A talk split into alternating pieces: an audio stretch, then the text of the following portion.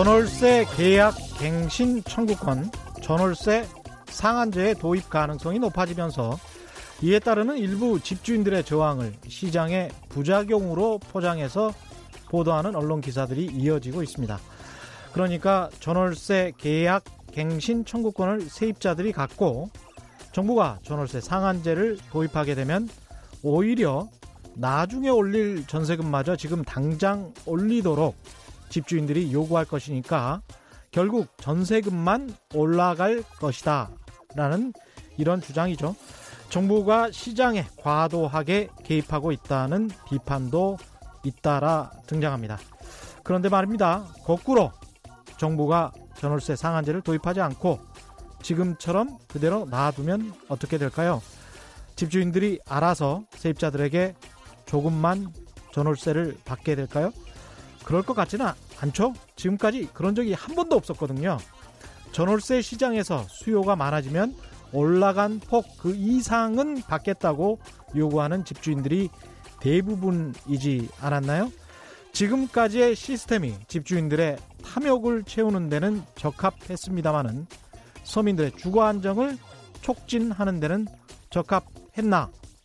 아니었죠. 계약 갱신 청구권, 전월세 상한제 같은 제도는 독일도, 영국도, 프랑스도 있습니다. 계약 갱신 청구권 제도가 있는 독일은 임대료를 3년 동안 20% 이상 올릴 수 없도록 하고 있고 영국과 프랑스는 경제 지표와 연계한 상한선을 정하고 있습니다. 안녕하십니까 진실탐사 엔터테이너 있는 대로 다까 최경영입니다. 오늘의 경제 퀴즈는요. 노무라 종합연구소에 따르면 2033년에 일본의 빈집 수가 2천만 채, 일본 전체 주택의 30% 수준에 달한다고 합니다. 특히 제1차 베이비붐 세대인 이 세대가 75세 이상의 고령층이 되는 2025년을 정점으로 일본의 빈집 문제가 더 심화될 것 같은데요. 일본 전후에 태어난 베이비 부모 세대로 일본의 고도 성장을 이끌어냈던 세대지요. 거대 인구 집단을 형성해서 덩어리라는 뜻의 일본어로 불리는 이 세대 이름 무엇인지 정답을 아시는 분은 짧은 문자 50원, 긴 문자 100원에 정보 이용료가 부과되는 샵 9730번으로 문자 보내주시거나 무료인 콩과 마이케이로 보내주셔도 좋습니다.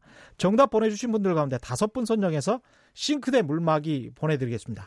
최경령의 경제쇼는 유튜브로도 실시간 생중계되고 있죠. 지금 접속하시면 함께 하실 수 있습니다. 환영합니다. 세상에 이익이 되는 최경령의 경제쇼 출발하겠습니다.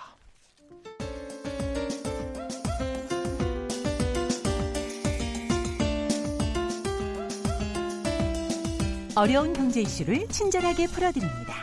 돈 되는 경제 정보를 발빠르게 전해드립니다. 예리하면서도 따뜻한 신사 이종우 이코노미스트의 원포인트 경제 레슨. 네, 국내외 경제 흐름을 분석하고 실질적인 투자 정보도 전해드리는 원포인트 경제 레슨 시간입니다. 오늘도 이종우 이코노미스트 나오셨습니다. 안녕하세요. 예, 안녕하세요. 예, 통계청이 오늘 발표한 8월 산업 활동 동향이 나왔는데 생산 예. 소비 투자가 모두 좋아졌다. 전월보다 좋아졌다 이렇게 돼 있네요. 그렇죠. 예, 예. 우리 또 청취자분들 열혈 청취자분들은 이거 뭐 맞아 사기 아니야? 뭐 예. 전혀 안 좋아졌는데 나는 예. 뭐 이럴 분들 많이 계시겠습니다. 예, 예. 예. 먼저 잠깐 그 지표를 어, 말씀드리면요. 예. 생산이 7월 달에 비해서 0.5% 증가했고요. 음. 소비가 3.9% 증가했습니다. 오. 소비가 엄청나게 올라간 거죠. 3.9%요? 예, 예, 예. 그 다음에 설비 투자가 1.9% 올라갔기 설비 때문에 설비 투자도 조금 나아졌네요. 예, 그렇죠. 예. 생산, 소비, 그 다음에 투자 모두 다가 그 상승을 했는데요. 예. 이렇게 3대 지표 모두 다가 상승한 건 5개월 만에 처음입니다. 그렇군요. 예, 그래서 지표만 보게 되면 어, 나무랄 데 없다라고 말씀드리는 것이 맞습니다. 왜냐하면 아, 그뭐 이렇게 세 개 모두 다가 올라간다는 음. 것이 그렇게 쉬운 일은 아니기 때문에 그렇고요. 그렇죠. 근데 역시 이제 우리 그 청취자분들도 과연 그럴까라고 생각하는 것처럼 반신반의하겠죠. 예, 예. 그 예. 통계청에서 이거를 발표하는 쪽에서도 음. 이 진짜 그런가라고 그 본인들도 확신을 잘 못하는 형태요. 아니 소비가 이렇게 3.9%면 거의 4%인데. 예, 그렇죠. 예, 예. 왜 이렇게 많이 늘어났습니까? 그러니까 4%니까요. 예. 미국에서 따지는 연율 기준으로 따지면 50%가 올라간 겁니다. 와. 그러니까 엄청나게 올라간 건데 예. 그래서 이거를 어떻게 해석했냐면요. 9월 달 그 9월 중순이 예. 그 추석이었잖아요. 예. 그러니까 추석에 대비한 소비가 미리 이루어졌다라고 이렇게 얘기를 한거 통계청은 그렇게 예, 통계청은 그렇게 얘기를 하는데 9월 중순에 추석인데 8월 달에 샀다. 예, 예. 그런데 그 만약에 텐데. 만약에 그랬다라고 하게 네. 되면 네. 매년마다 그런 형태가 나와야 되는 거거든요. 그리고 매년마다 네. 두 번이 나와야 되잖아요. 음. 추석 전, 그 다음에 설 전 이렇게 해서 두 번이 나와야 되는데 네. 여태까지는 그랬던 부분들이 별로 없었어요. 그랬기 때문에 음. 지금 뭐 통계청에서는 그렇게 얘기하지만 소비가 증가하고 한 부분들을 음.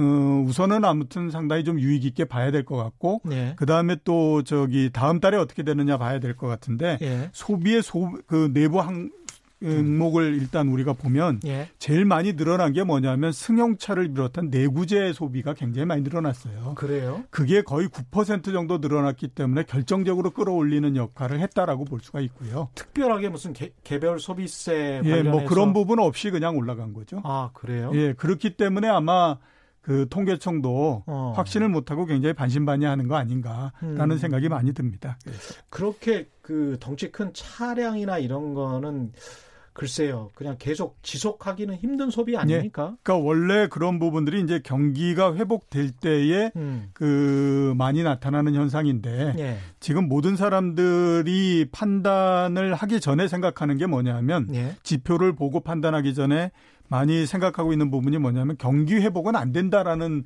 가정을 가지고 계속 나가고 있기 때문에 그렇죠. 이렇게 늘어나는 부분들에 대해서는 도저히 이해를 못 하겠다라고 갈 수밖에 없는 거죠. 우리가 사실은 경기 회복이 계속 안 된다 안 된다 생각을 하면 경기 회복은 또 더 안 될 거 아니에요? 예, 그렇죠. 예. 예. 그러니까 그 경기 회복이 잘 안 될 거다라고 생각하는 가장 큰 이유는요. 음. 다른 것보다도 대외 환경의 악화 이 부분입니다. 예. 그러니까 뭐 어, 미중 무역 분쟁 뭐 이런 부분들도 있고 음. 그다음에 선진국 경기 안 좋은 부분들도 있고 이렇게 되니 음. 우리나라처럼 소규모 개방 경제인 나라가 어떻게 혼자서 경기가 좋아질 수 있겠냐라고 예. 하는 것들이 이제 기본 전제로 깔려 있기 때문에 음. 어, 지표가 어떻게 나온다고 하더라도 그러니까 이제 나쁘게 나오면 거봐 역시 음, 음. 어, 그렇게 생각하는 게 맞아 라고 네. 얘기를 할 수 있는 거고 음. 그게 아니라 조금 좋게 나오면 이게 좀 이상한데 이런 그 얘기를 그렇죠. 하게 되는 거죠. 지난주에 출연했던 저 홍춘욱 박사가 중국 관광객들이 좀 상당히 많이 증가세다 예. 이런 이야기를 했지 않습니까? 예, 예, 예, 그게 혹시 소비에 미치는 영향이 있었을까요? 어, 뭐 일부 조금 있기는 했을 텐데 예. 그렇다고 하더라도 8월 달에 대비해서 소비를 4% 정도 끌어올릴 정도의 역할을 하기는 굉장히 어렵다라고 봐야겠죠. 그렇죠. 그렇기 때문에 예. 그 내부에서 움직이는 부분들을 봐야 되는데요. 음. 제가 경제 지표들 보고 이러는 경험으로 따지면요. 이게 그 지표들이 좋다가 굉장히 나빠지거나 나쁘다가 네. 굉장히 좋거나 이랬을 때 음. 처음에 한 한두 달 동안은 계속해서 얘기가 많습니다. 음. 맞냐 틀리냐를 가지고 많이 얘기를 하고 하는데 네. 차차차차 시간이 지나면서는 그 이렇게 그 어, 한쪽 방향으로서 변수가 변해가는 그런 그 형태를 보이거든요. 그러네요. 그러니까 지금이 음. 이제 그런 형태인데 어떻게 보면 어, 한, 한두 달 정도에 걸쳐서 우리가 조금 의외다라고 생각하는 지표들이 계속해서 조금씩 조금씩 나오고 있는 상태인 거거든요. 음. 그래서, 어, 전혀 우리가 이런 변수들을 무시할 거는 아니다라는 그렇죠. 생각은 많이 듭니다. 추세는 좀 더 지켜봐야 될 것 같습니다. 호야위님은 일본 제품 불매 운동 때문에 예. 일본 여행을 안 가고 국내에서 실제로 소비하고 한 절반 정도 줄었으니까요. 48% 예, 예. 그렇죠. 정도 예, 예. 줄었습니다. 일본 여행을 어, 국내 소비로 돌려서 그런 것 아닌가 이렇게 지금 분석하셨어요. 네, 물론 뭐 조금 어느 정도 영향을 주기는 하겠지만요. 예. 그 소비 지표 이런 부분들은 전체적으로서 굉장히 그 광범위한 지표이기 때문에 음. 그 일본 여행을 안 가고 이러는 걸로 해서 만들어질 수 있는 부분들은 예. 설명력이 그렇게 많지는 않다라고 봐야 되죠. 그렇군요. 예. 8144님 여기 대구의 라디오는 방송을 안 합니다. 개편된 건가요? 버스에서 늘 크게 틀고 경제 공부했는데 팟빵으로만 들어야지 이렇게 돼 있네요. 제가 지역 방송국의 그 프로그램 개편 사항은 잘 모르는데 PD 분이 고개를 깨우뚱거리셨습니다. 예, 이거 좀 알아봐야 될 것 같고요. 이렇게 그 인기 좋은 프로그램을 왜 편성을 안 해, 안 해주셨나? 모르겠습니다. 대구 지역은 어떻게 되, 된 건지는 모르겠고요. 일단 그런데 이제 생산 소비 투자는 전월보다 좋아졌다라는 아주 긍정적인 소식이 있는데, 예. 반면에 통계청이 전날 발표한 경기 순환 시계라고 있지 않습니까? 예, 예. 이거는 7월 기준인데 10대 지표를 보니까 10개 중 6개가 하강이다. 회복되는 게한 4개고 예. 긍정 뭐 이런 것들이 0개 뭐 전체 10개 중에서 그러니까 하강이 6개나 되던데 이렇게 보면은 방금 말씀하신 지표들하고는 또 상반되게 보입니다. 예, 그래서 아까 제가 말씀드렸던 것이 음. 지금은 경제 지표들이 굉장히 혼재돼 버리는 그런 그 형태이기 때문에 그렇죠? 아직까지는 방향성이 잘 안 나오는 음. 형태이고요. 시간이 조금 지나면서 이제 방향성이 이렇게 잡혀가는 형태로서 가거든요. 예. 예 말씀하신 그 지표도 7월 달까지이기 때문에 이제 그렇고요. 예. 8월 달 되면 이 중에서 뭐 소매 판매라던가 그 다음에 이런 부분들이 그 전에는 마이너스였다가 조금씩 어. 이제 돌아서게 되는 거죠. 예. 그렇게 되면 이제 8월 달은 5대 5 뭐 이렇게 음. 되는 거고 예. 뭐 이러면서 이제 점차적으로 음. 어, 변수들이 바뀌어가는 형태이기 때문에 그렇죠. 그 지금은 혼재돼 있지만 어. 방점을 찍는다라고 하면 음. 조금씩 개선되고 있는 쪽으로 혼재돼 있다라고 그렇죠. 말씀을 드릴 수 있을 것 같아요. 하강에서 회복이 됐다가 회복돼서 이제 긍정으로 가는 거죠. 예, 그렇죠. 예. 예. 그래서 지금 현재는 여섯 개가 아, 하강이고 네, 네 개가 회복. 회복이고. 어, 그런데 아마 8월 달 그러니까 이제 8월 달 전체 이 지표를 보게 되면 음. 다섯 음. 개 정도 회복, 다섯 개 하강 뭐 이런 형태가 되겠죠. 기대를 많이 하고 있습니다. 잘 됐으면 좋겠습니다. 예. 근데 이제 이주열 한국은행 총재도 올해 성장률에 관해서는 2.2% 달성이 녹록지 않다 이렇게 예. 이야기를 했고요. 반도체 경기도 언제 회복될지 어느 정도 회복될지 자신 있게 말하기 곤란하다. 예. 하는 총재야 늘 보수적으로 말하는 예, 게 그렇죠. 예, 정석인 예, 거죠. 예, 예. 반도체에 관해서는 음. 하는 총재보다는 증권회사에서 시장에 있는 사람들이 그렇죠. 그 시장을 분석하는 사람들이 그렇죠. 더잘 알지 않겠습니까? 그렇습니다. 예. 어, 우선 그 시장에서 판단을 말씀드리게 되면요. 음. 반도체 경기는 3분기에 바닥을 쳤다라고 음. 보는 것이 일반적입니다. 예. 그래서 이제 이번 주 금요일 날 되면 삼성전자가 기업 이익을 발표를 하는데요. 예. 그 이번 이익이 7조 정도 영업 이익이 7조 정도 될 거라고 예상을 하고 있습니다. 7조면 괜찮으네요. 예, 예. 그러니까 예. 2분기가 6 7조 정도였었거든요. 음, 음. 네. 그러니까 그 3분기가 7조라고 하는 거는 바닥을 치고 이렇게 올라간다는 얘기가 그렇죠. 되는 거고요. 네. 그 다음에 4분기 되면 조금 더 빨라질 가능성이 높다라고 음. 이제 보고 있습니다. 그래서 최근에 삼성전자 그 다음에 SK 하이닉스 이런 그 반도체 주식들이 이제 올라가는 그런 그 형태를 보이고 있고요. 예. 그래서 반도체 경기는 아마 뭐 이미 어느 정도의 저점은 통과한 게 아닌가라는 생각을 갖게 있고 갖고 있고요. 그 다음에 음. 올해 성장률 2.2% 달성 녹록지 않다. 이건 뭐 당연하죠. 왜냐하면 어, 그 1, 2분기 안 좋았고요. 예. 그다음에 3분기도 아직까지는 이제 바닥에 도달한다고 하더라도 음. 바닥일 뿐이지 그렇게 급등을 하는 건 아니잖아요. 예. 그렇게 되면 이제 2% 2.2% 이거 달성하기 그렇게 쉽지 않거든요. 그렇죠. 지금 시장에서 평균적으로 생각하는 것이 올해는 2.1% 정도 그 이기 저그 성장이 될 거다라고 생각하고 있기 때문에 음. 당연히 보게 되면 2.2% 이런 부분들은 달성이 안 되는데 음. 문제는 뭐냐면 어 지금 앞에서 말씀드렸던 것처럼 그런 변수들이 조금씩 나아진다라고 하면 4분기 그리고 내년도가 좋아지기 때문에 예. 내년도 성장률이 올해보다도 나아질 수 있다라고 하는 것이 보다 더 긍정적이다라고 봐야 되죠. 그렇습니다. 하루 전에 발표된 뉴스에는 미국 마이크론 테크놀로지 분기 매출이 반토막 났지 않습니까? 예, 예. 그런 측면에서 약간 좀 삼성전자하고 SK 하이닉스를 우려하는 시선들이 있었는데 이게 미국 마이크론 테크놀로지 같은 경우는 미중 무역 전쟁의 예. 핵심적인 그렇죠. 후폭풍을 예, 예. 계속해서 막고 있는 기업이기 때문에 약간 우리랑은 입장이 다를 수도 있겠습니다. 예.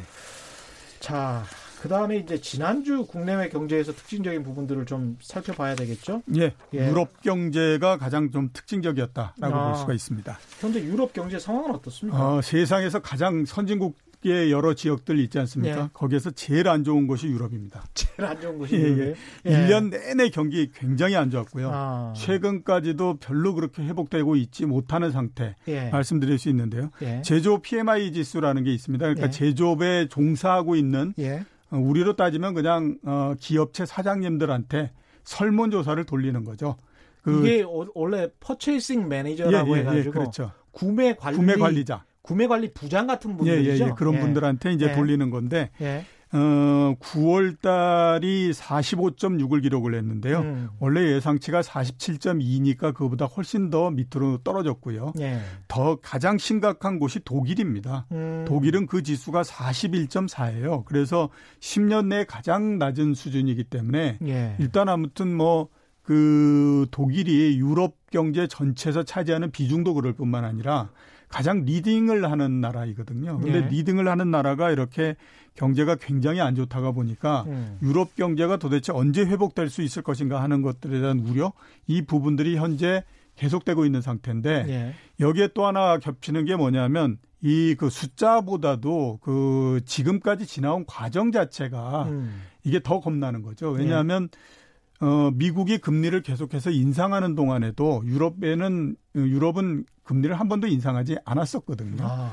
그러니까 그 금리를 인상하지 않은 상태에서 경기가 굉장히 나빠진 거고요. 예. 그 다음에 또 양적 완화를 양껏 했어요. 음. 그러니까 뭐 유동성 공급, 그 다음에 금리 인하 이런 음. 것처럼 여태까지 그 선진국들이 예. 전통적으로 쓰는 경기 부양책이라고 하는 것들을 모조리 다 시행을 하고 있는 상태인 거거든요. 다 그렇게 했는데도 예, 예. 그랬는데도 불구하고 이렇게 경기가 안 좋으니까 음. 그 다음에 나오는 생각이 뭐냐면 야 이제 금융 정책은 더 이상 어, 작동을 하지 않는 것 같다라는 음. 생각이 들 수밖에 없고요. 그렇게 되니까 경기가 도대체 이게 언제쯤 유럽 경기가 돌아설 수 있겠냐라고 음. 하는 것에 대한 우려가 지난주에 그 아주 집중적으로 제기된 그런 상태라고 볼 수가 있습니다. 왜 이렇게 된 겁니까? 일단 뭐 가장 큰 부분은요 여러 가지가 있는데 음. 유럽 연합이라고 하는 것이 다른 음. 나라하고 다르게 굉장히 좀 희한한 형태이지 않습니까? 그렇죠. 여러 나라들이 모여가지고 하나의 연합을 만들어서 하다 음. 보니까 각기 다 정책도 조금씩 다를 수밖에 없고요. 예. 그다음에 그렇게 되다 보니까 또 나라마다 그 효과도 조금씩 다를 수밖에 없잖아요. 음. 그래서 이제 오는 약점 이런 음. 부분들이 하나 있고요. 예. 두 번째는 오랜 시간 전서부터 보면 음 유럽 은행을 비롯한 유럽의 그 정부들이 음. 일관성 있는 정책을 피지 못하고 계속 왔다 갔다 했기 때문에 그렇습니다. 그러니까 음. 금융 위기가 나고 난 다음에 거의 한 10년 동안에 걸쳐서 일, 그 미국 같은 경우에는 음. 처음에 한 7년 동안은 진짜 일관성이 있는 정책을 폈어요. 예. 금리도 계속해서 내리고 낮은 금리를 갖고 가고 예. 양적 완화도 지속적으로 유지를 하고 이런 형태였거든요. 음. 근데 유럽 같은 경우에는 한 1년 정도 하다가 그 다음에 또 2년 정도 거꾸로 가다가 음. 또 3년 동 정도를 또 그 금리도 내리고 양적 완화도 했다가 막 이런 음. 형태로 왔다 갔다 하다 보니까 예. 중간에 이제 정책이 계속해서 바뀌면서 생기는 그 효과가 지금 나타나고 있다 이렇게 볼 수가 음. 있고요. 예. 그 다음에 아까 아, 어, 그 독일 말씀드렸는데 독일이 이제 배출가스에 관한 규제를 다시 만들었습니다.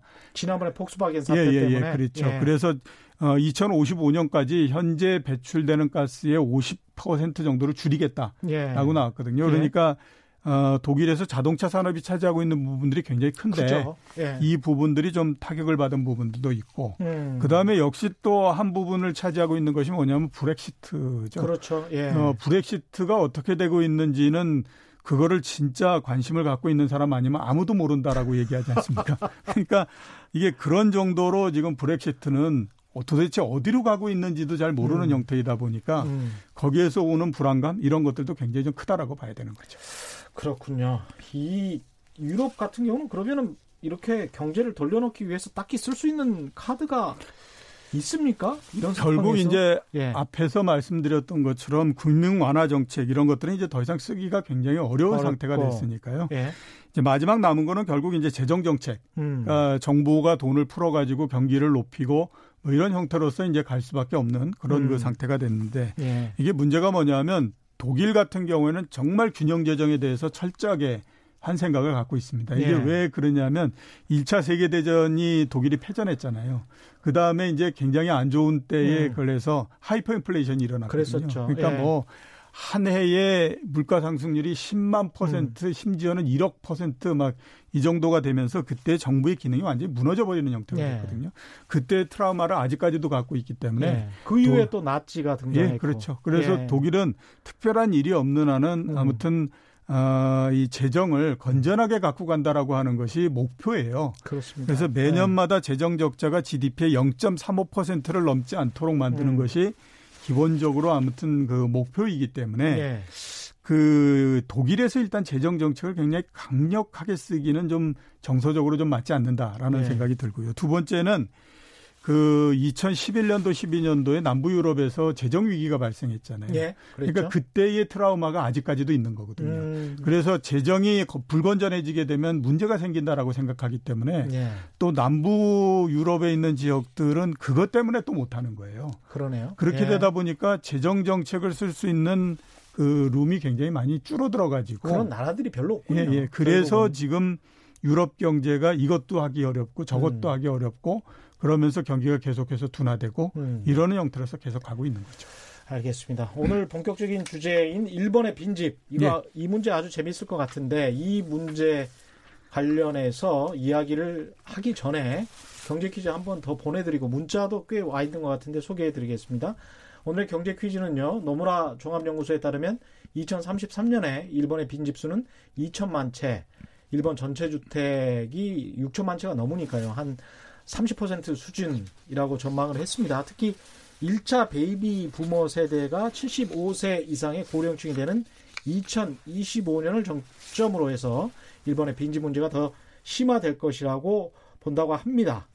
전후에 태어난 베이비붐 세대로 일본 고도 성장을 이끌었던 세대 덩어리라는 일본어로 불린다고 하네요. 이 세대의 이름은 무엇인지 정답을 아시는 분은 짧은 문자 50원, 긴 문자 100원에 정보 이용료가 부과되는 샵 9730번으로 문자 보내주시거나 무료인 콩과 마이케이로 보내주셔도 좋습니다. 정답 보내주신 분들 가운데 다섯 분 선정해서 싱크대 물막이 보내드리겠습니다. 오늘 정답은 모르고요. 어떤 분인가요? 아, 이 문제부터 할까요? 8989님, 저는 최근에 회사 입사한 신입사원입니다. 지금 신입사원 OJT 중이라 선배와 함께 현장 방문을 다니고 있습니다. 그러던 중 어, 최경영의 경제쇼가 나와서 문자 보냅니다. 선배는 이 방송을 매우 듣는다고 합니다. 선배를 꼭 배우셔야 합니다. 네, 훌륭한 선배시네. 훌륭한 선배시네. 네. 이런 선배 꼭 따라하세요. 예, 네, 추천드립니다. 이 선배님. 2384님, 오늘 정답은 모르고요. 저는 있는 대로 어, 다 아, 있는 대로 닦아 이거 닦아 이거를 좀 주목해서 오늘 문제 힌트입니다. 닦아 이거 주목해 보십시오. 정답 모르신다는 2384님 닦아 닦아 이거를 주목해서 한번 보시면 괜찮을 것 같습니다. 오늘 정답 거의 있습니다. 거기 닦아에 예. 3919님, 우리나라도 빈집이 정말 많습니다. 안 그래도 그 이야기 하려고 합니다. 도심의 외곽 확장보다는 기존 주택의 주택에 적극 활용 하는 지혜가 필요하다고 생각합니다. 이렇게 문자 보내주셨고요. 1번의 빈집 이야기로 해보죠. 지금 현재 이제 도쿄에만 90만 채 네. 빈집이라고 들었다는 이 보도가 나오고 있다는데 현황을 좀 자세히 설명해 주십시오. 예, 그 2018년 작년도 말에 일본의 총 가구 수가 얼마냐면 6,220만 채입니다. 6,220만 채. 예, 그 중에서 빈집이 846만 채이기 때문에 예. 13.6%가 빈집인 거거든요. 예. 그렇게 따져보면 8채 중에 한 채는 사람이 안 살고 있는 집이다. 음. 예, 이렇게 볼 수가 있는 거죠. 예. 그런데다가 매해마다 빈집이 25만 채 정도씩이 계속해서 증가를 해가고 있습니다. 예. 그렇게 따지면 내년도가 도쿄올림픽이거든요. 예. 2020년 되면 900만 채 되는 거고요. 예. 그 다음에 2025년 되면 드디어 1000만 채의 빈집이 생길 수밖에 없는 그런 그 상태가 아, 되는 거죠. 매년 25만 매년 채. 25만 채씩 늘어납니다. 그러니까 야, 뭐 심각하네. 예, 굉장히 심각한 거죠. 10년이면 250만 채인데. 예, 예. 그런 그래서 이제 그한데요. 이게 이제 예. 빈집의 비율이 음. 우리가 그냥 생각하면 이렇게 뭐 이렇게 꾸준히 올라갈 것 같은데요. 예. 어떤 시점을 넘으면서부터는 기하급수적으로 쫙 증가해 버리는 형태가 되거든요. 그렇군요. 일본의 그 포인트가 언제였냐면 1998년도였는데요. 음. 그때가 처음으로 빈집이 10%를 넘으면서부터였습니다. 예. 그러면서 이제 굉장히 속도가 빨라지는 형태가 됐는데 음. 우리가 그 빈집이라고 하는 거는 두 가지가 이제 두 개가 큰 덩어리가 있습니다. 한 덩어리가 뭐냐면 이제 임대를 놓으려고 그랬는데 임대가 안 되는 집들이 있지 않습니까? 예. 그게 전체 빈집의 55% 정도예요. 음. 그러니까 아무튼 이것도 55%는 빈집이다라고 예. 보시면 될 것 같고요. 더 이제 또그한건35% 정도는 아예 이제 뭐 임대고 뭐고 음. 아무것도 안 되니까 음. 그냥 아무도 안 살아버리는 형태가 이제 돼버리는 거죠. 아, 그렇군요. 예, 그래서 이렇게 뭐 그 양쪽으로서 나눠지는데 음. 이 어떤 부분이 되더라도 지금 보게 되면 빈집이라고 하는 형태는 굉장히 심각한 형태다라고 봐야만 됩니다. 예. 옛날에 한 몇 언젠가 그래서 우리 일본의 제일동포가 예. 우리나라에 와서 사립대학을 하나 그 인수를 한 적이 있었어요. 아, 예. 예 그래서 이제 그때에 그 인터뷰를 했었거든요. 음. 그 이 인수하는 데에 들어가는 비용은 어떻게 하십니까? 라고 음. 얘기했더니 그 양반 얘기가 아, 뭐 신주쿠에 있는 내 땅 조금만 팔면 된다고 이런 얘기를 했었는데 지금은 뭐 하는 게 아니라 예. 집 자체가 이 모양이 돼 버려 가지고 그렇죠. 예. 정말 지금 어려워져 있는 상태. 예. 이렇게 이제 볼 수가 있죠. 일본 뭐 전체 땅을 팔면 뭐 미국과 캐나다 땅을 다 산다 뭐 이런 이야기가 있었었잖아요. 예, 그렇죠. 80년대 말에는. 예. 도쿄처럼 이렇게 대도시의 예. 빈집 비율은 그러면 예. 어떻게 됩니까? 그러니까 우리가 그냥 흔히 생각하기에 음.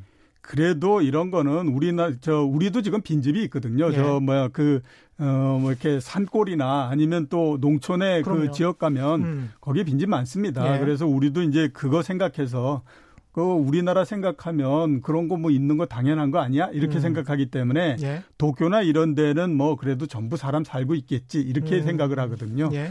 근데 도쿄가 지금 빈집의 비율이 전체 집에서 10.6%입니다. 도쿄가 예, 이게 예, 도쿄 중심부까지 다 포함해서 예, 그렇죠. 그러니까 도쿄의 열 채 중에 한 채는 집이 빈 거인 거죠. 심각하네요. 예, 그 다음에 도쿄 옆에 있는 가나과현, 아이치현 이런 것들도 전부 다 거의 11% 정도씩 되거든요. 어. 그렇기 때문에 이제 대도시의 빈집 이런 부분들이 에, 뭐 굉장히 많고요. 그 대신에 이제 비율 자체는 전국보다는 조금 낮다라고 봐야 전국보다는 되는데 약간 낮다. 문제는 뭐냐면 이런 대도시 지역은 집이 굉장히 많잖아요. 예. 그러니까 빈집의 숫자만을 따지게 되면 훨씬 더 많습니다. 음. 앞에서 말씀하셨던 것처럼 도쿄가 90만 채 정도 되고요. 예. 그다음에 오사카가 80만 채 정도의 그 빈집이 있는 상태예요. 음. 어 그렇기 때문에 이 빈집의 숫자만으로 따지게 되면 어, 도쿄나 오사카나 그다음에 가나가와현이나 아이치현이나 요런 네 개의 수도권에 있는 지역이 예. 전체 빈집의 30% 정도를 차지하고 있어요.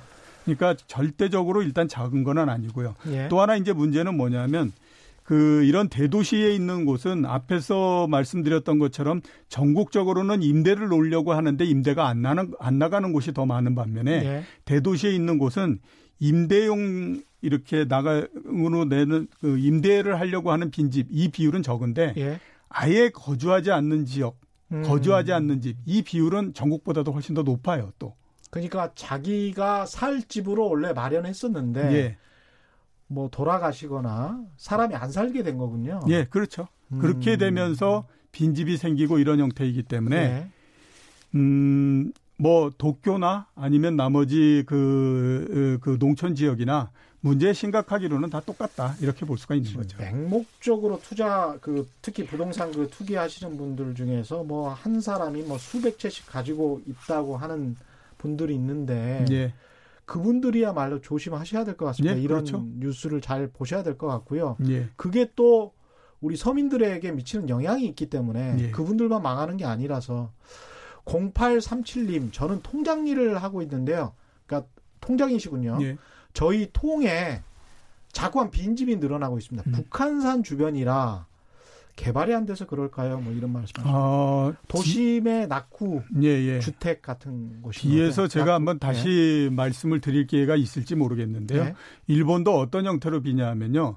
도심 쪽 안쪽은 그래도 괜찮은데 음. 외곽 지역은 굉장히 빈집이 많이 늘어납니다. 아. 이게 왜 외곽 지역이 늘어나냐면 음. 도심 안쪽에는 편의 시설이 있기 때문에 그쪽으로 사람들이 모일 수 있는데요. 예. 외곽 지역으로 가게 되면 사람이 빠지면 빠질수록 편의 시설이 더 없어지는 형태입니다. 음. 예를 들어서 보게 되면요. 예. 어, 외곽 지역 같은데 사람이 드문드문 살게 되면 음. 거기에는 슈퍼나 이런 것들도 없어지는 형태가 맞습니다. 되거든요. 예. 그렇게 되면 거기서 사람이 살기가 더 어려워지기 때문에 외곽 지역 같은 데가 먼저 비어버리는 형태가 되거든요. 음. 그게 아마 그, 그 일본에서 나타나고 있는 형태고 예. 앞에서 말씀하신 분의 얘기가 예. 그런 것으로서 우리나라에도 좀 적용이 될 수 있다 이렇게 볼 수가 있는 거죠. 우리 그 지역에 뭘 좀 약간 좀 외진 곳들 같은 경우에 일반 예. 의원들도 없는 곳들이 있거든요. 예. 군 단위에도 그 일반 의원들이 없는 것도 상, 꽤 있습니다. 예, 한, 그렇죠. 한두 군데밖에 없고 예. 전문의는 찾아보기 힘들고요. 예.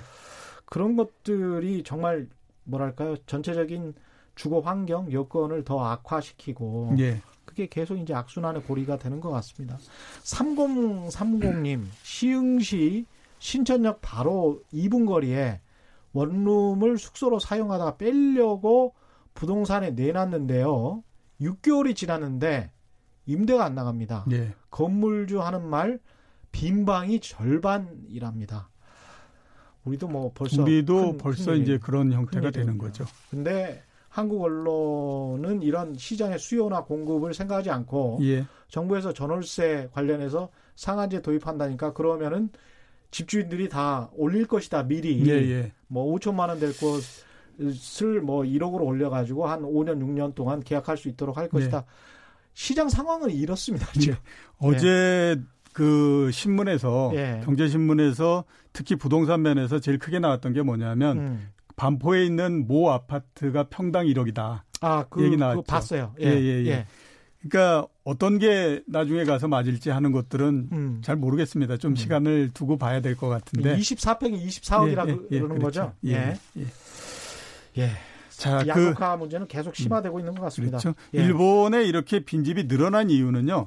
간단하게 말씀드리면 이런 부분입니다. 자, 한 집에서 애를 한 명씩만 낳아서 음. 어, 남자애 하나 낳고 여자애 하나 낳고 했는데 그 둘이서 결혼을 하게 되면 그 두 집에서 이제 한, 한 가구가 탄생을 하는 거지 않습니까? 예. 나중에 양쪽의 부모님이 돌아가셔서 음. 집이 두 채가 넘어오는 형태입니다. 그렇게 되면 그 중에 예, 한 사람인데 예, 그렇죠. 그 중에 이제 한 채에선 살고 예. 원래대로라면 한 채는 팔아야 되는데 예. 한 채를 팔려고 내놨는데 팔리지가 않게 되는 거죠. 음. 그렇게 되다 보면 이제 빈집이 생기는 형태가 되는 거거든요. 예. 그런 것처럼 빈집이 늘어나는 가장 큰 이유를 보게 되면 음. 역시 가장 큰 부분은 인구 감소가 가장 큰 부분 그렇죠. 이유 그 이유입니다. 음. 어 베이비붐 세대가 1940년에서부터 1970년대생이 일본의 베이비붐 세대거든요. 예. 이때의 출생률이 2% 정도입니다. 2.07%였거든요. 음. 예.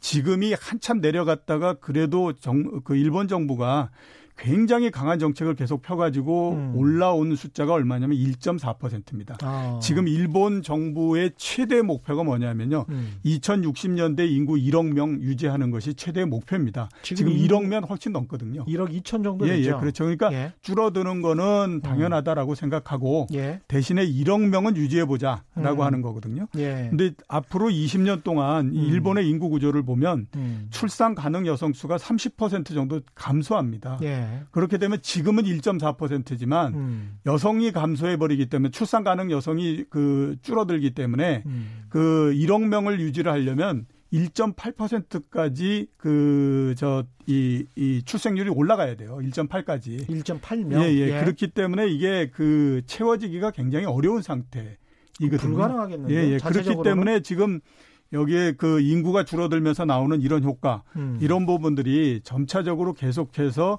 빈집의 숫자를 늘려버리는 그런 형태가 됐다라고 볼 수가 있는 거죠. 우리랑 비교를 해보니까 6,200만 채 정도 지금 일본에 그 가구가 있다고 하셨잖아요. 주택이. 예, 예.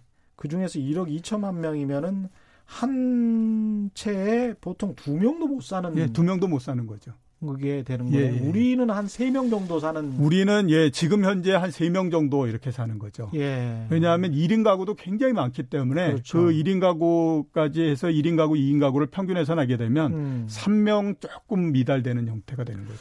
아, 우리도 잘 이게 주택 공급이나 수요 관련해서 잘 생각해 봐야 될 것 같습니다. 주거 형태 변화 또 이렇게 큰 역할을 예, 그렇죠. 그렇죠? 예, 네. 전체적으로 인구가 줄어드는 거 있고 음. 그 다음에 주거 형태 변화하는 거 있고 이런 부분들이 이제 그 같이 맞물리는 거데요. 음. 일본 같은 경우 일본 가보셨죠? 일본 가보시면 음. 우리처럼 뭐 이렇게 대단히 아파트 단지가 있다든가 이런 경우는 거의 그렇게 찾아보기는 어렵지 예, 않습니까? 대부분 예. 옛날에 그 살아가는 형태는 어떤 형태였냐면 우리로 따지면 그냥 단독주택인 거죠. 예. 조금 조그만하게 해서 단독주택에 살고 했었는데 음. 최근에 이제 그런 부분들이 조금 바뀌면서 신축 맨션 음. 그 일본 그걸로 따지면 이제 맨션이라고 얘기를 하는데요. 우리 예. 우리나라 아파트 정도 보시면 될 것 같은데 그게 음. 이제 도심 내로 계속해서 새로 만들어지는 형태입니다. 음. 그리고 사람들이 도심 내로 들어오는데 예. 앞에서 말씀드렸던 것처럼 그 외곽 지역에 있는 곳에는 사람들이 계속해서 줄어들기 때문에 음. 이 편의 시설이나 이런 것들이 줄어들어서 거기서 살기가 어려운 거예요. 예. 그러니까 계속해서 안으로 모이면서 이 주거의 모양이 바뀌는 형태도 있고요. 음. 두 번째는 또 무슨 문제가 있냐면 독신자 가족이 굉장히 그 세대가 굉장히 많이 늘어났습니다. 예. 우리도 독신자 세대 많이 늘어나잖아요. 젊은 사람들 중심으로 해서 1인이 오피스텔 가서 산다든가 뭐 이렇게 하지 않습니까? 예. 일본은 젊은 사람들이 독신이 되는 것보다도 더 큰 문제는 뭐냐면 나이가 많은 사람들이 독신이 된으로서 사는 경우가 굉장히 많습니다. 음. 그래서 지금 이제 그 고령자 세대가 나이가 젊은 세대보다도 증가율이 얼마냐면 2.5% 두배 반, 예, 두배 예. 반 정도가 더 빨리 늘어나요. 음. 그래서 지금은 전체적으로 그 맨션 이런 예. 것들의 수요가 옛날에는 젊은 층이었다가 음. 지금은 고령층이 전체적으로 맨션에서 맨션의 50% 정도를 점유하고 살고 있는데요. 이러다 보니까 또 문제가 생기는 게 뭐냐면 음. 이 고령층에 있는 분들이 돈이 그렇게 많거나 그러지 않잖아요. 그렇죠. 근데 맨션이나 이런 것들은 개별 주택 같은 경우는 자기의 소유이기 때문에 음. 자기가 조금씩 조금씩 손을 보고 이렇게 할 수가 있는데 음. 대그 이게 공동 주택이 되게 되면 음. 본인 스스로가 할 수 있는 게 아니라 그렇죠. 모여서 해야 되잖아요. 관리비도 예, 그렇고. 그런데 예. 맨션이 점점 노후화되는데 돈들이 음. 없으니까 이거를 그 하지를 못하는 거예요. 음. 그렇게 되다 보니까 점점 더 노후화되고 예. 노후화되다 보니까 점점 더 비게 되고 예. 이런 형태가 계속 맞물려서 들어가고 있는 형태가 되는 거죠. 네, 시간이 별로 남지 않아서 근데 질문은 많고 그렇습니다. 박수원님은 인구가 감소할수록 도심의 핵심지로 몰리기 때문에 핵심지는 더욱 더 상승해서 인구와 주택 가격은 상관이 없다 이런 주장을 하시는데 어떻게 생각하십니까? 어 그것보다는 음. 전체적으로 수요가 떨어지고 예. 빈집이 많이 늘어나고 이렇게 되기 때문에요. 음. 가격이 제일 처음에는 도심지가 어느 정도 올라가고 그러는 부분들이 나온다고 하더라도 예. 시간이 지나면서 도심지도 가격이 올라가지 못하게 되는 거죠. 영향을 받게 된다. 예, 그렇죠. 이 앞으로가 더 문제일 것 같은데. 예. 잠깐만요. 이 앞으로의 문제, 일본의 문제, 그 다음에 이제 한국에 던져주는 시사점, 예. 요 관련해서 좀 말씀을 해주시고요. 커피타임님은 질문드립니다. 지난 금요일 미국에서 미국에 상장된 중국 기업 150개를 퇴출시키고 중국 본토에 대한 투자도 금지시킬 방안을 내부적으로 논의 중이라고 하던데 이게 실현 가능한 논의인지 예. 조언 부탁드립니다. 이렇게 말씀하시죠. 일단 뭐 그렇게 실현 가능하지는 않죠. 그렇죠? 왜냐하면 어. 그 상장을 시키고 하는 거는 음. 거기에 있는 거래소가 한 거기 때문에 네. 그거를 정부가 네. 마음대로 네. 못하게 하고 하는 거는 안 네. 되고요. 그 다음에 그 주식을 갖고 있는 주주들이 있잖아요. 그렇습니다. 미국의 주주들. 예. 그러니까 그거를 어, 강제로 그렇게 하기는 어렵습니다. 예. 예. 그리고 이제 그 어떤 문제가 생기느냐 음. 굉장히 여러 가지 문제가 생기죠. 우선 사회적으로 보면 상속을 받으려고 안 하죠.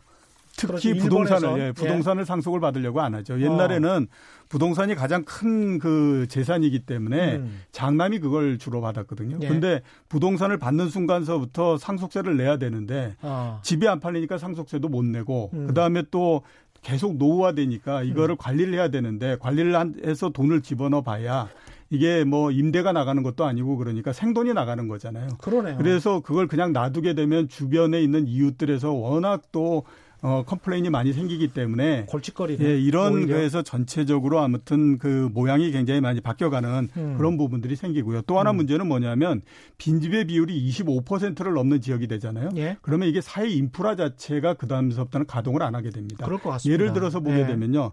그 상수도 이런 부분들이 있잖아요. 음. 이게 물을 많이 쓰지 않게 되면 상수도 내에 물이 고여가지고 이게 문제가 생기는 말라버리는요. 예, 예, 예. 그런데 이렇게 될 가능성이 높고요. 그 다음에 음. 빈집이 많이 늘어나면 늘어날수록 어떤 형태가 되느냐면 범죄가 굉장히 많이 증가할 수밖에 없죠. 예, 이건 당연할 그렇죠? 것 같고요. 예, 그러니까 이렇게 되고 음. 그래서 이제 그 일본의 지자체들이 어떤 방안까지 내놓냐면 음. 콤팩트 시티라고 얘기를 합니다. 그러니까 예. 아예 외곽에 있는 사람들을 음. 이 도심 내로 전부 다 이주를 시켜가지고 예. 외곽은 비우고 음. 그 다음에 이제 내부 그 이그 그 도심 내에다 살게 만들어 놓으면 예. 거기에 그 인프라도 어 뭐 이렇게 전부 쓸 수 있고 음. 편의 시설도 집중화를 시킬 수 있기 때문에 음. 상당히 괜찮지 않겠느냐라는 음. 생각을 하고 있는 거거든요. 근데 이게 예. 정부가 뭐 거주 이전을 마음대로 이렇게 만든다고 해서 되는 건 아니잖아요. 그렇죠. 그래서 현재까지 보면 별달리 그렇게 효과를 발휘하고 있지는 못한 상태고요. 음. 우리나라의 시사점 가장 큰 부분은 우리나라 인구 증가율 이런 예. 부분들은 지금 일본보다도 훨씬 더, 더 심하죠. 예, 더 심하게 낮은 상태거든요. 예. 그러면 이런 것들이 일본에만 나타나는 현상은 아닙니다. 결국 시간이 지나면 음. 우리나라도 필연적으로 어느 정도 올 수밖에 없는 그 그렇죠. 부분이다라고 예. 하는 거를 인식을 하셔야 되거든요. 음. 그렇기 때문에 아마 이 부분들은 앞으로의 부동산 가격 이런 것들에도 상당히 많은 영향을 줄 수밖에 없는 형태가 될 걸로 그렇게 생각이 되고 있고요. 그 다음에 네. 앞에서 말씀드렸던 것처럼 정책적으로 어떻게 대응을 하느냐 하는 음. 부분들에 따라서 음. 우리도 이런 부분들을 계속해서 고민을 해야 되는 거죠. 어차피 시간이 지나면 지날수록 계속해서 외곽 지역을 중심으로 해서 음. 비는 형태가 될 가능성이 굉장히 높거든요. 그렇죠. 예, 그렇기 때문에 특히 지금 우리나라 같은 경우에는 시골 지역서부터 이제 시작이 되기 때문에 음. 그런 부분들에 대해서 좀 잘 정책을 지금서부터 유의해서 생각을 하셔야 된다. 이런 관련해 가지고 이제 어떤 도시나 지역 자체가 없어질 가능성도 있다. 예. 그러면서 그걸 인구를 아까도 말씀하셨지만 좀 이동시켜 가지고 컴팩트 시티라고 해야 될까요? 예. 그러니까 예. 이렇게 집중적으로 그 도시에만 살게 하고 그리고 나머지 지역들은 뭐 농업을 한다든지 예, 예. 다른 식의 어떤 대안을 마련하지 않으면 이런 식으로 예, 가다가는 예, 그렇죠. 안 된다. 예, 이런 수밖, 주장을 하시는 예, 그럴 수밖에 있더라고요. 없는 게 지, 예. 그 인구가 계속해서 줄어들면 음. 지자체의 그가 걷어들이는 세금이나 이런 부분들이 줄어들기 때문에요. 예. 지금 인구가 많을 때를 중심으로 해서 깔아놨던 인프라나 이런 것들을 가동을 음. 시킬 수가 없습니다. 음. 그렇기 때문에 그런 부분들이 안 되면 안 될수록 더 인구가 줄어들기 때문에 나중에 되면 지자체가 사라지는 형태가 되거든요. 그렇죠. 그렇기 때문에 서로 합쳐서 어, 그, 그런 부분들에 대처하고 하는 거는 음. 어쩔 수가 없는 과정이다라고 봐야 되는 거죠. 이게 도심 재개발이랄지 아니면은 도심 재개발이 안 된다면 에어비앤비랄지 이런 새로운 사업으로 수익을 창출한달지 이런 거는 불가능할까요? 현재로서는 그렇게 예. 수요가 높지 않다라고 봐야 되죠. 왜냐하면 아. 에어비앤비 이제 뭐그 이렇게 생각할 수 있는데 예. 앞에서 제가 그 말씀드렸던 것처럼 음. 에어비앤비로서 바꾸고 하려면 거기에 음. 또 돈이 많이 들어가야 되는 거잖아요. 그렇죠. 근데 그거를 해서 어, 돈을 투입을 해가지고 그만큼의 어떤 수익이 나와야 되는데 음. 수익이 안 나온다라고 하게 되면 음. 그걸 할 수가 없는 거죠. 그렇죠. 그렇기 때문에 집을 가지고 있는 사람들 입장에서는 음. 그런 모험을 하거나 할 가능성이 거의 없다라고 봐야 되는 거죠. 그게 됐다면 일본 같은 경우에도 그렇게 했겠죠. 네. 마지막으로 이나영님 외곽 지역이라도 서울에 들어오려고 했는데 오늘 경제쇼 들어오니까 서울 아니라도 지금 사는 수도권 중심 지역 예, 사실나 보죠. 수도권 중심지에 있는 게 나을 듯 하다는 생각이 듭니다. 어떻게 생각하십니까? 일본의 경우를 예. 보면 그래도 중심지가 음. 외곽 지역보다는 견디는 힘이 조금 더 근데 수도권 어, 중심지와 예. 서울 외곽 어떻게 보십니까? 수도권 중심지가 조금 더 낫겠죠. 수도권 중심지가 예, 낫다. 예, 그렇죠. 인프라 시설이 예, 인프라 시설이 있고. 돼 있고 예. 그다음에 어디 어디든지 음. 그 중심지가 음. 그러니까 그 외곽 지역보다는 낫거든요. 그렇기 음. 때문에 서울 외곽보다는 예. 수도권의 중심지가 좀 더 낫다라고 봐야 되죠. 저는 어느 곳에 살 뭐 집을 살아 사는지 뭐 어떻게 거주하는지 이거를 선택을 할 때 가장 먼저 봐야 되는 게 제 기준으로는 젊은 그 부부들이 많이 있느냐 없느냐, 네. 아이들이 있느냐 없느냐, 있느냐 없느냐. 그게 굉장히 중요한 관점입니다. 그렇죠. 그렇게 되면 예. 계속해서 그 음. 어, 지역이 발전해 나갈 수 있고 그렇죠. 어, 예. 인구의 재생산이 계속 가능해지는 거니까요. 예. 오늘 말씀 여기까지 감사하고요. 지금까지 이종우 이코노미스트와 함께했습니다. 고맙습니다. 예, 고맙습니다. 돌발 경제 퀴즈 정답은 당카이였고요. 많은 분들이 정답 보내주셨습니다. 당첨자 분들은 인터넷에서 확인하실 수 있고 제작진이 직접 또 연락드리겠습니다. 저는 KBS 최경영 기자였고요. 내일 4시 10분에 다시 찾아뵙겠습니다. 지금까지 세상에 이익이 되는 방송 최경영의 경제쇼였습니다. 고맙습니다.